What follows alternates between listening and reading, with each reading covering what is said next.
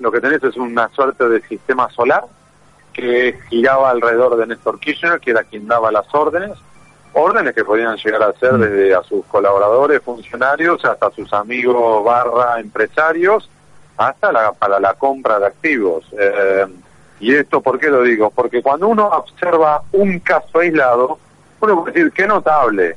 Cuando uno observa dos casos, qué casualidad, coinciden. Tres, sí, ya es un poco mucho, cuatro es demasiado.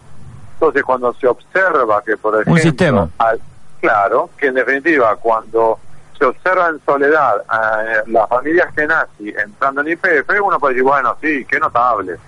Ahora, y si le dijéramos a los oyentes que en el mismo periodo en el cual Enrique Genasi Sí. y los Genasi entran en IPF, tenés a Lázaro Báez golpeándole la puerta a Shell, a Ernesto Gutiérrez golpeando la puerta de ESO y a Cristóbal eh, López entrando en Petrobras, ¿a qué te está marcando algo? Alguien dio una orden de avanzar sobre las cuatro principales petroleras que operan en la República Argentina. Ahora, bien remarcabas vos ese punto, porque Sí. es un punto de inflexión, que la muerte de Néstor Kirchner. ¿Por qué? Mm. Porque hay muchos jugadores y muchas tácticas y políticas que se modificaron. Sí. Jugadores que cayeron en desgracia, jugadores que ascienden. Jugadores que, des- eh, que cayeron en desgracia, tenés un Rudy Joa o eh, Raúl Cop.